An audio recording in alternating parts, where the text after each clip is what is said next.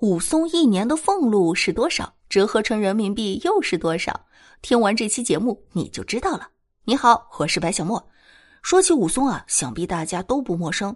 他的那些传奇故事已经让他成为了家喻户晓的人物，比如景阳冈大虎、醉打蒋门神、血溅鸳鸯楼、单臂秦方腊等等。当然啦，武松并非是小说中的虚构人物，在历史上呢是确确实实有这个人存在的。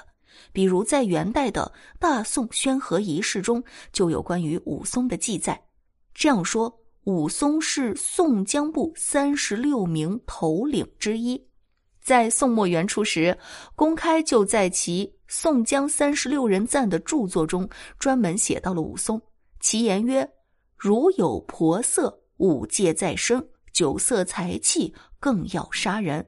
除了这些记载之外，还有很多关于武松这个人物形象的记载。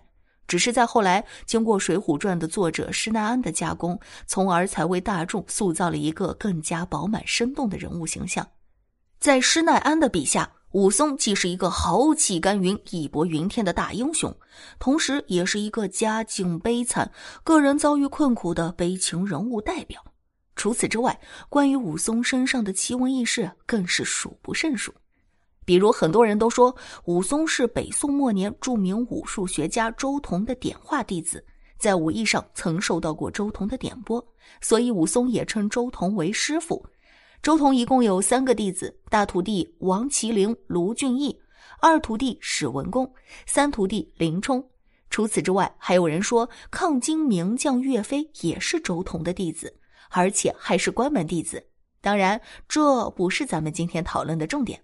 然而，在武松学成归来之后，便在清河县伤了人，于是便一路逃亡到柴进府上。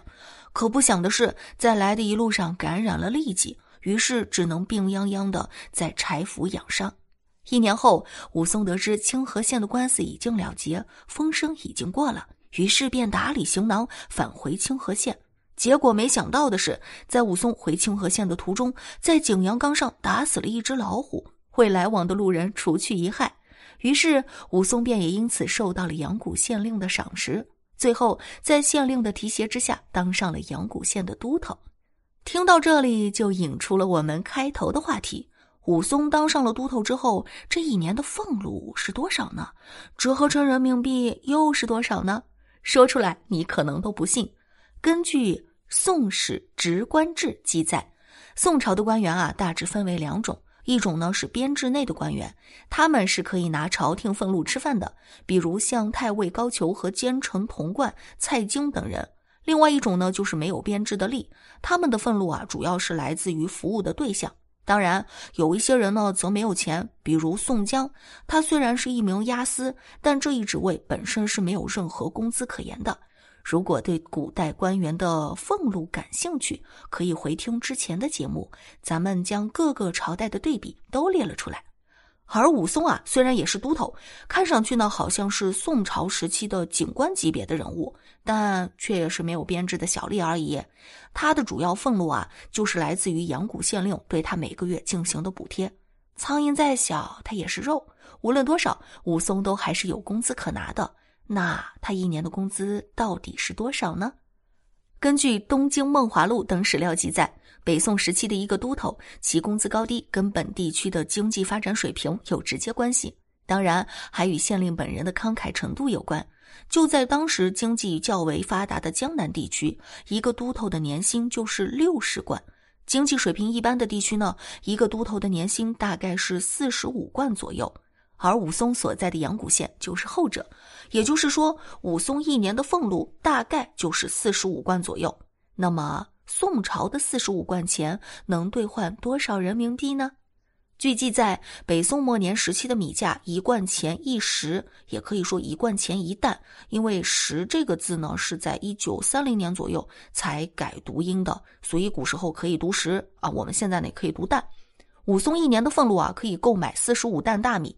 在古代，一担等于十斗，一斗等于十升，一斗米呢，相当于现在的十二点五斤。这样换算下来呢，武松一年的俸禄购买五千六百二十五斤大米。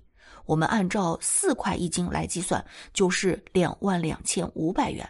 当然，如果按照三元来计算的话，那就是一万六千八百七十五元。所以总体来说啊，武松一年的俸禄大概就是在一万五千元上下，具体数额呢则不确定。由此我们可以看出啊，虽然武松名为都头，但实际上也就是一个小小的吏而已，一年所有的俸禄也不过就是一万多元，真的是低到让人不敢相信啊！好啦，我们今天的分享就到这里结束。你还有什么想要听关于古人的故事吗？欢迎您在评论区留言或者私信给我。我们下期节目再见。